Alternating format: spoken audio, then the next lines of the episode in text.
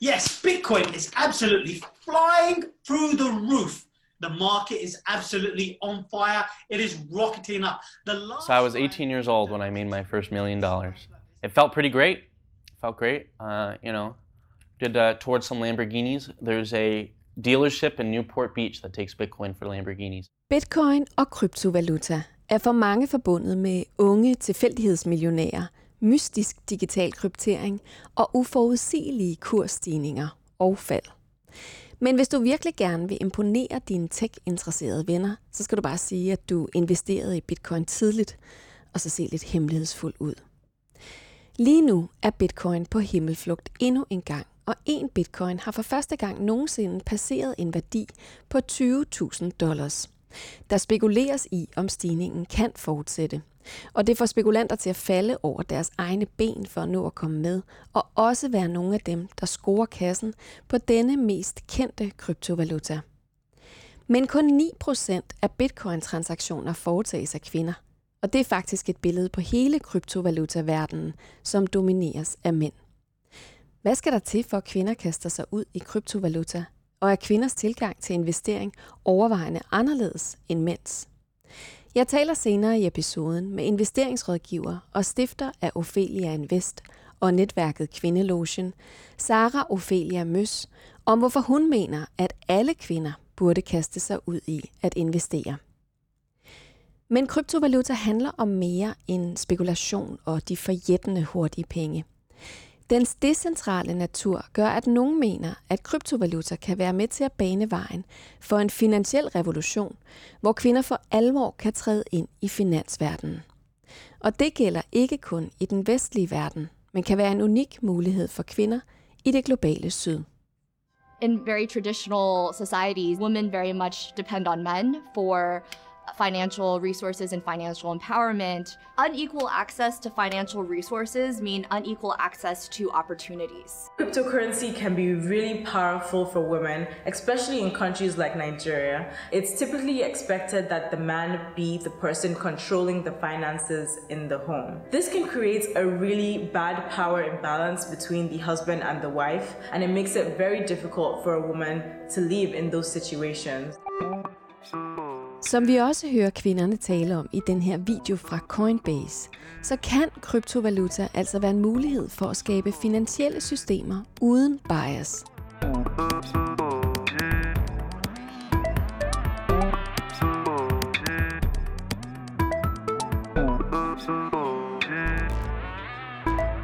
Bias er en uundgåelig del af livet, eftersom vi hver især har et begrænset udsyn i verden – og tanken om, at en maskine kan gøre det bedre end os, er forjættende.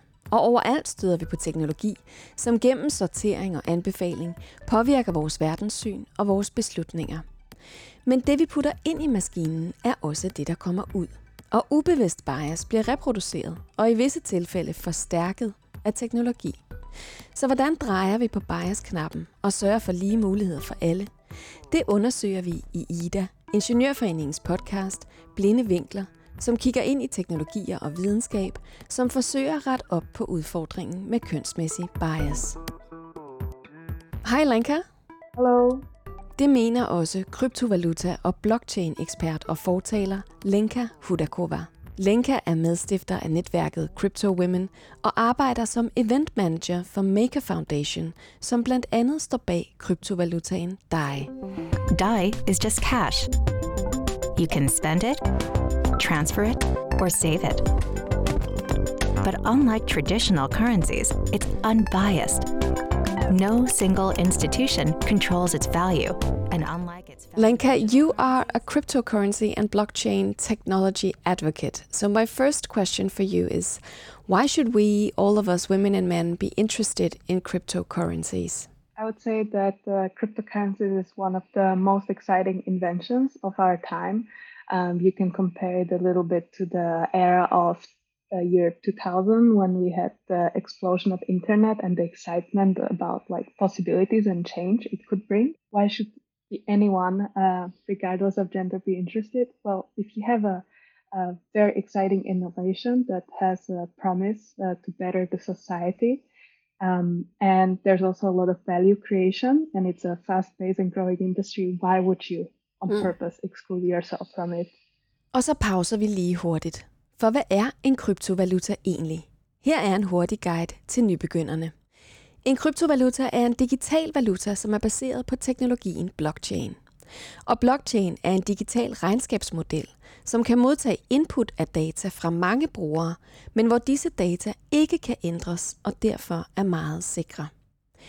En kryptovaluta er decentraliseret, hvilket betyder, at der ikke er nogen stat eller nationalbank, der kan regulere valutaen. Bitcoin er den mest kendte kryptovaluta, som blev startet i 2009, og indtil videre er den største. Um, so yes, uh, primarily uh, the first crypto we had was Bitcoin. It was thought as a peer-to-peer uh, digital cash. Um, some people nickname it digital gold, gold, and it is the one that came with the original block- blockchain technology as we know it. Of course, um, you know this has been a decade over uh, ago, and uh, we also have uh, other development. And then came along uh, Ethereum uh, blockchain, which basically is a blockchain that expands the application beyond payments uh, into um, decentralized applications. And these uh, are programmed to have wider functionality. Don't think of it as, as investment. Think of it as there is a given specific use. So, for example, you can have tokens that are used for governance. So, uh, voting on a specific project, Mm. having a stake in that in that sense. And then uh, that is uh, probably the closest to money are stable coins because uh, stable coins are removing one aspect of uh, the original cryptocurrency that has hard time achieving this function as money and that is volatility. With the price rising up and down you basically need to remove the volatility and this is what stable coins do. So think of it as a cryptocurrency that follows a stable traditional currency as we know it we call it fiat or a nation issued currency. And this has this is the closest to money as we know it but it has the benefit of uh, the blockchain that it's behind it's non-censorable it's transparent um, and it is stable and it has the benefit of the blockchain technology while having the benefit of fiat money But what, what kind of hopes do you have for Ethereum in the future? What kind of promise does that hold? So I mentioned one are currencies. Uh, another one is um, one great application uh, that I can see picking up within the Ethereum space is the entire digital art and collectibles movement. Uh, you can program Ethereum tokens to um, not be, you know, fungible like the money that one token equals the can be exchanged for another token and they're interchangeable but non-fungible that means you have something unique that token represents and this can be artwork or a special item that you earn or collect or um, store your value in um, so that's uh, one of a great ways how you can um, how you can empower the gaming and uh, digital art world with uh, this technology. That's just one of the applications. You can, of course, apply this in different spaces like humanitarian aid, uh, I don't know, special programmed um, use of tokens that will be used within a specific group of people uh, for when you give a, a government aid to victims of a natural disaster, etc., etc. In the beginning of the crypto area, there was a lot of talk about uh, cryptocurrency being the new kind of liberating currency that would put an end to banks and the discriminating financial power structures, kind of this uprising, liberation of economy for citizens.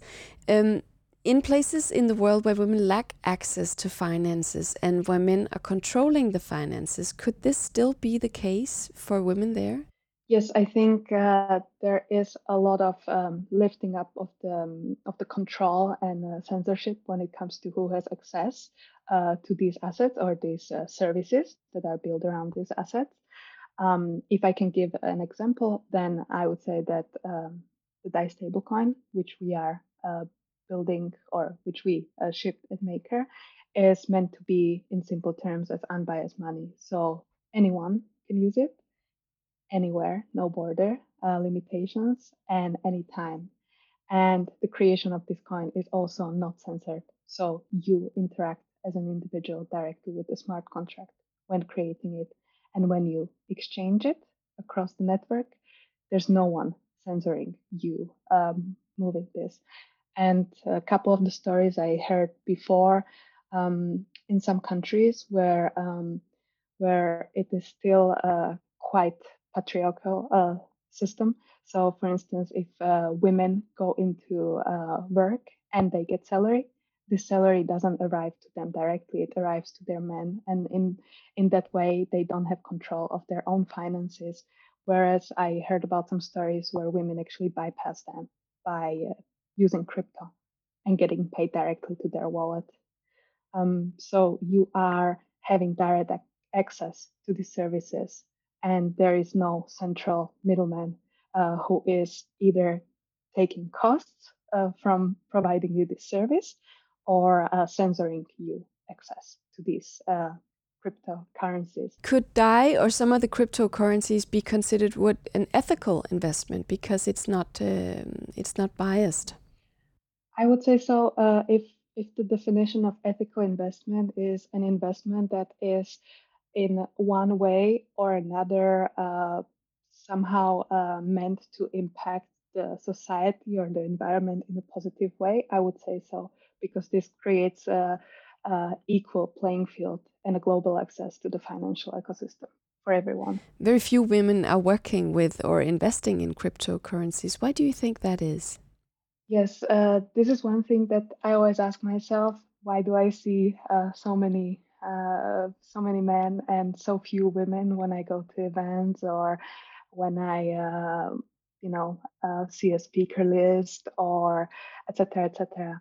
Um, within the industry, I of course met several um, that are amazing and talented and and bold, uh, and I really appreciate this because you know asking a couple of my colleagues, uh, my female colleagues, um, they all think it's just a mental block when it comes to that. You know, you have to think that you bring something into the table that others be, others don't. Um, you have your strengths. Um, it doesn't matter which gender you come from. This technology is supposed to be unbiased. So I would encourage all women to reconsider and be bolder and not to stop themselves from giving it a shot. Um, when it comes to trading, um, this information is still quite difficult to capture because, as you see, there's more privacy when it comes to um, the users. So, only if you have a data from a centralized exchange that people give consent to reveal their gender, then is when you get like some sort of data, but it's very small. But I would agree that there are more uh, male traders than the female traders. Um, but I also read some places, and you know this is not a complete research, so it's hard to tell for sure uh, that women have uh, different trading strategies. Uh, men tend to you know try their luck more often and do uh, more frequent and more bold investments, whereas women are a little bit more on the safe side and do less risky investment, and over time uh, seem to be uh, having a good result. So, but this is just the assumption based on the few data. And and you are a part of Crypto Women and have, have a lot of experience uh, at the Maker Foundation as well in arranging events and community building and, and on, onboarding women to, to this space. What what do you find that really works in, in getting women involved? One thing that I know that women and men equally uh, like to uh, stay away from is having this gender discussion you know, if you invite into a diversity panel a man, right away they think that they'll be attacked for being a man. If you invite women to a panel, they think they're there just for the gender that they belong to. Um, all the people in the space are actually having higher vision than just being the male or a female in the space. We're all in this together. And if we want to create a better future, we need to have as many different stakeholders in it. So it's all about the the focus, the achievements, the strengths you build into it. And instead of trolling and complaining how difficult it is, because I don't think that's a very constructive way, I prefer to, um, you know, to create a more equal platform um, to make uh, newbies, regardless of gender, feel welcome, um, to ask any questions and learn from scratch and have the patience and you know not overload them with too much information. I think that's the best way uh, trying to create this more equal and friendly platform rather than ostracize uh, different genders for different things they did or didn't That's good advice. And just uh, finishing off, Helenka, what, what advice would you give to the listener who is curious about cryptocurrencies and maybe want to, to get into it or look into it?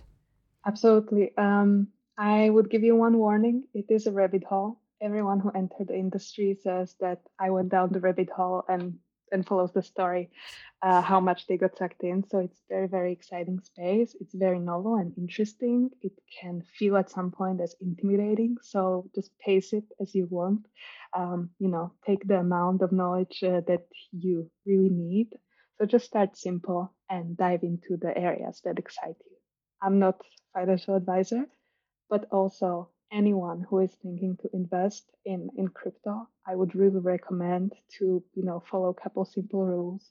And that is always do your own research. Don't rely on something you read somewhere because anytime there is a lot of money in some industry there's also a lot of people trying to cheat you out of it. So please be smart. Use your you know common sense. And also if you are doing some investments please don't you know put your life savings into this make sure that the amount you're putting into this experiment is the amount you can survive in case you lose it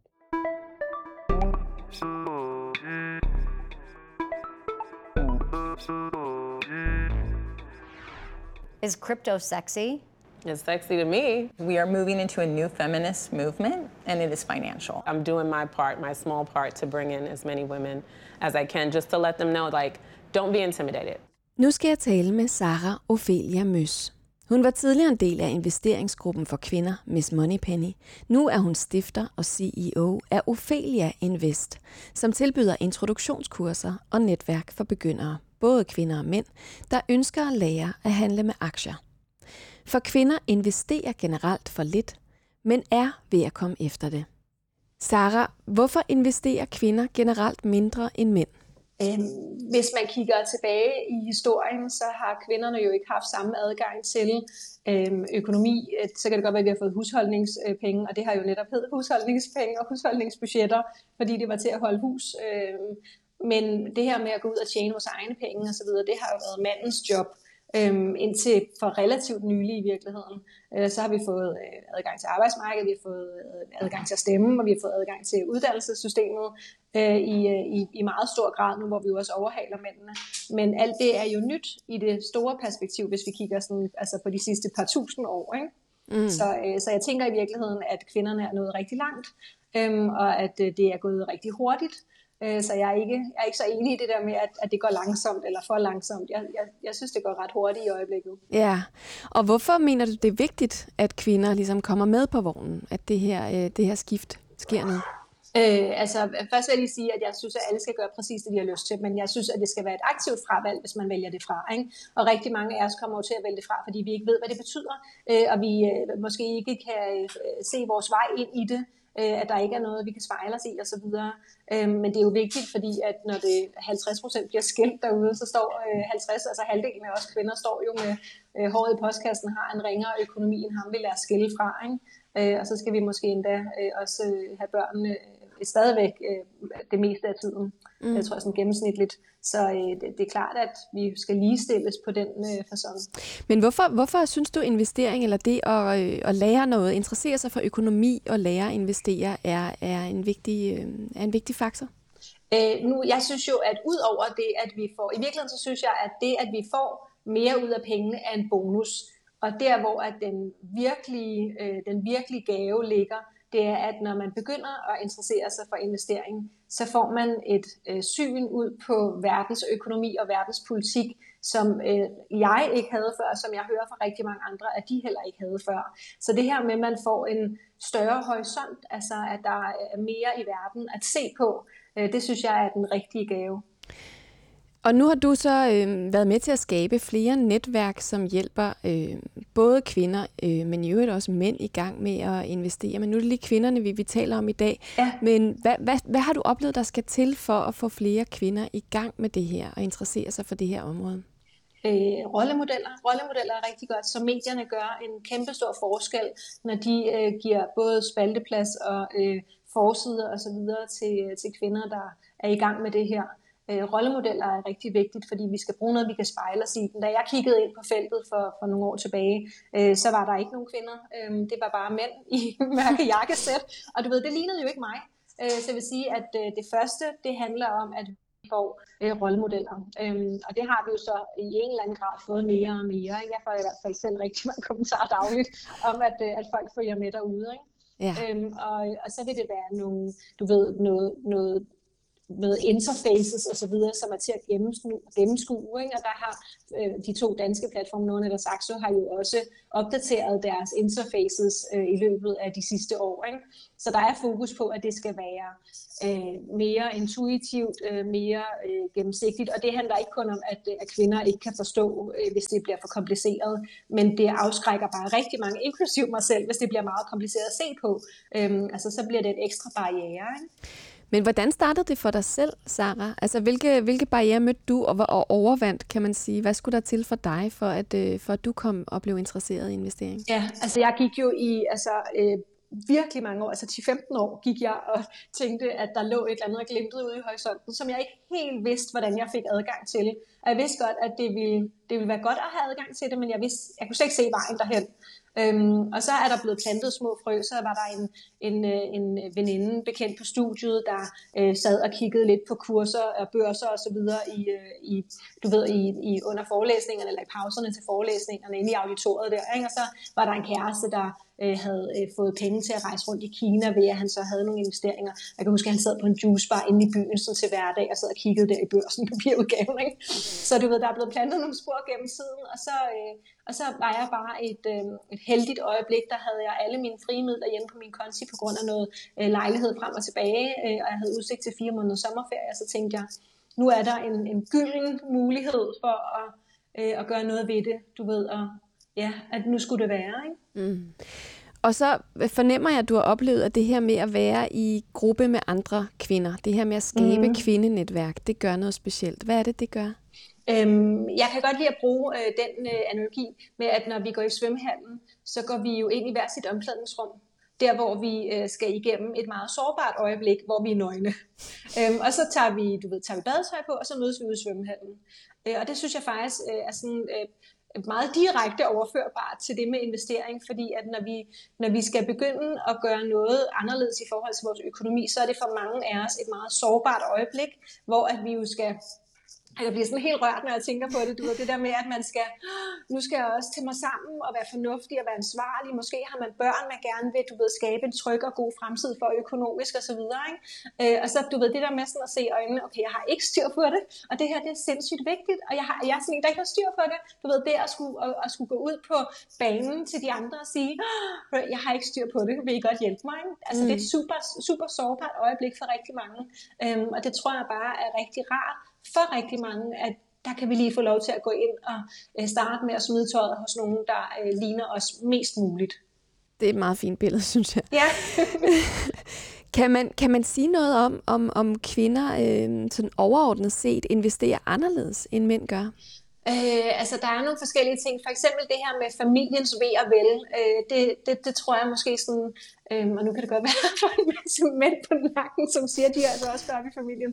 Men det her med sådan at passe på kloden, og du ved, sørge for, at der er en verden til børnene og sådan noget. Jeg synes, det er sådan gennemsnitligt, synes jeg, at der er flere kvinder, der snakker om det end mænd. Og nu har jeg jo, jeg har blandt andet en gruppe, hvor der er 50-50. At på en eller anden magisk øh, vis, så, så bliver den ved med at ligge på 50-50, selvom at jeg jo ikke er den, der inviterer folk derind. Ikke? Øhm, så der, der synes jeg, jeg fornemmer, at det, det fylder en lille smule mere for kvinderne, det her med, at der er en jord at give videre til børnene, så at der er noget fokus på bæredygtige investeringer. Og det er ikke, der er masser af mænd, der går op i det også. Der er masser af mænd, og der er masser af mænd, der laver du ved, forretninger, initiativer, som bakker op om det her også, som man kan investere i osv. Ikke? Og, øh, og så er der måske det her med, at Øh, mange kvinder har, har lyst til at være eksperter på et felt, før vi starter på noget. Du ved, så vi vil gerne researche os i mål i virkeligheden, hvor at mændene måske er mere tilbøjelige til at tænke, at det, det skal nok gå, det har jeg styr på det her. Ikke? Øhm, og der er også lavet forskellige undersøgelser, der viser, at når, når du ved med iværksætteri, at når mændene oplever en fiasko, så er det bare på hesten igen, hvor kvinden tænker, at måske skulle jeg ikke være iværksætter. Ikke? Øhm, så, så vi er bare skruet en lille smule forskelligt sammen, og det kommer også til udtryk, når vi investerer. Ja. Og nu taler vi om øhm, kryptovaluta i dag. Øh, ja. Investerer du selv i kryptovaluta? Øh, kun via øh, de her øh, trackers, altså certifikater, man kan handle på den normale børs. Hvad vil det sige? Kan du forklare det kort? ja, det kan jeg. Der er jo en udvikling i for eksempel øh, bitcoin, hvis vi tager den krypto. Ikke? Øhm, så der er en udvikling, hvis man tager en, en graf, altså hvis man forestiller sig en graf, så går det nogle gange op, og det går nogle gange ned. Øhm, hvis man investerer direkte, altså hvis man nu køber øh, en eller anden fraktion af noget bitcoin inde på de her særlige kryptobørser, øh, og man har sin lille wallet, om den så ligger det ene eller det andet sted, øh, he, hele det her setup her, øh, det vil være at købe øh, altså købe sig direkte ind i den altså i værdien. Mm. Hvor at når vi i stedet for køber det her syntetiske øh, certifikat, så køber vi udviklingen i værdien. Ikke? Så der er et underliggende aktiv, som så i det her tilfælde vil være bitcoin, og så køber vi så udviklingen i bitcoin, men vi ejer ikke noget bitcoin.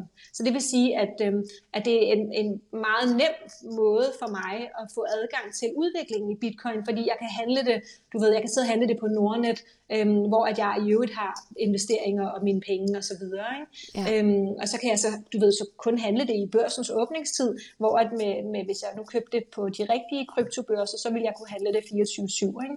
Så hvis man gerne vil have adgang til udviklingen i de her kryptovalutaer, der er nogle stykker, der det er ikke kun bitcoin, der er også nogle af de andre, man kan det i, øhm, så kan man gøre det med de her syntetiske papirer i stedet for. Og det, du ved, det, så, for, så er der flere af os, der får adgang til det, uden at vi skal, øh, hvis man synes, det er lidt bøvlet alt det andet der, ikke? og der er en masse, man skal sætte sig ind i. Ja, og hvad tænker du om kryptovaluta som investering? Der er jo mange, der mener, at den er meget usikker. Øh, altså det, det, det svinger jo i hvert fald mere, ikke? så det er ligesom aktiemarkedet på stævligheder. Du ved, det går, når det går op, så går det hurtigt op, og når det går ned, så går det hurtigt ned. Altså det her med, at det her åben 24-7, 365 dage om året, ikke? det er også en lille smule, du ved, hvornår må man så sove? Ikke? Hvis man er sådan en, der sidder og følger meget med, så ved man ligesom, at ja, børsen lukker klokken 5, og så må jeg have fri. Ikke? Ja. Øh, men det her, det er jo i gang hele tiden. Øhm, i forhold til sådan risiko, så, så snakker jeg meget om den her sådan lille smørbrøds, øh, smørbrødsportefølje, sådan en lille rugbrødsmadsportefølje, hvor at man har, du ved, det, det mest stabile nede i bunden, som så vil være fonde og sådan nogle store enkeltaktier, du ved, og så kommer vi opad på maden, som du ved, en, en god smørbrødsmad er jo lidt pyramideformet, og så vil det altså være helt op på karseniveau. Det vil være der, at jeg lagde mine kryptoinvesteringer. Okay, så det er det, det er det, man ikke skal have alt for meget af, men som til gengæld kan, kan, kan give ja, noget ekstra flavor. Vil, ja, lige præcis. Lidt ekstra flavor, ligesom Carsten, men også, du ved, øh, at, øh, at så er vi med. Ikke? Så hvis det går rigtig godt, altså så, så er det også sjovere at høre, når de, når de fortæller om, at nu går det rigtig godt. Så, så ved jeg lige, at jeg har min lille bitcoin-tracker der, så går det også godt for dem. Ikke? Oplever du, at det er nogle andre typer, det kan både være hankøn og hunkøn, der interesserer sig meget for cryptocurrencies og de her øh, typer investeringer? Øh, jeg vil sige, at nogle gange, altså jeg bliver jo overrasket over, hvor, øh, øh, kan jeg sige, enten modige eller risikovillige folk er. Øh, og at det er, altså, nu for eksempel Norwegian, som er den her lille fuldstændig sønderbumpede aktie, at folk øh, stadigvæk på ugentlig og næsten daglig basis skriver ind i Facebook-grupperne, at det nu, man skal samle Norwegian op, og sådan, nej, de er ved at gå konkurs. øhm, så, så den der risikovillighed, der ligger derude, øhm, altså bliver jeg øh, dagligt overrasket over. Øh, og også at, at folk måske som det allerførste går ud og køber krypto, i stedet for at måske lige at købe en DSV-aktie, du ved, altså, eller, eller en, en C25-fond, ikke, hvor man får lidt spredning og sådan noget. Så, øh, og, og det tror jeg egentlig ikke handler særlig meget om risikovillighed, men mere bare om, at, at vi jo kun ved det, vi ved, altså på et givet tidspunkt, og vi måske bare ikke er nået så langt i vores øhm, læringsproces. Ikke? Altså, jeg købte også mange super risikable ting, da jeg startede, og nu er jeg blevet ret konservativ. Ikke? Øh, alt imens jeg jo har min lille øh, bitcoin-tracker, men helt op på karseniveau. Ikke? Ja. Ja. Helt afslutningsvis, Sara. Ja. Øhm, hvilken fremtid kan du forestille dig for krypto? Tror du, det, for krypto, undskyld, tror du, det fortsætter ja. med at være så risikabelt, som det er nu?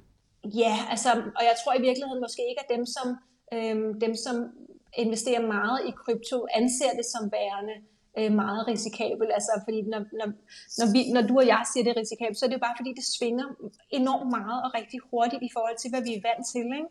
Øhm, på aktiemarkedet. Så øhm, jeg tror, der er, er jeg tror, hvis, hvis man spørger forskelligt, så vil der også være forskellige holdninger til, hvorvidt det overhovedet er meget risikabelt. Øhm, dem, dem, som jeg kender, der øh, beskæftiger sig med krypto til dagligt, øhm, de siger, at det har en stor fremtid. Øhm, og, øh, og man sige, jo mere etableret noget bliver, jo mindre risikabelt burde det alt andet lige blive.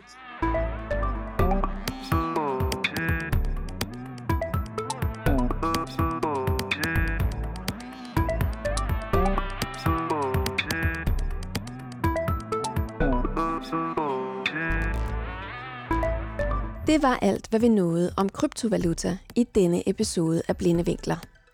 Podcasten Blinde Vinkler er produceret af Ingeniørforeningen IDA som en del af Diversity in Tech and Science indsatsen.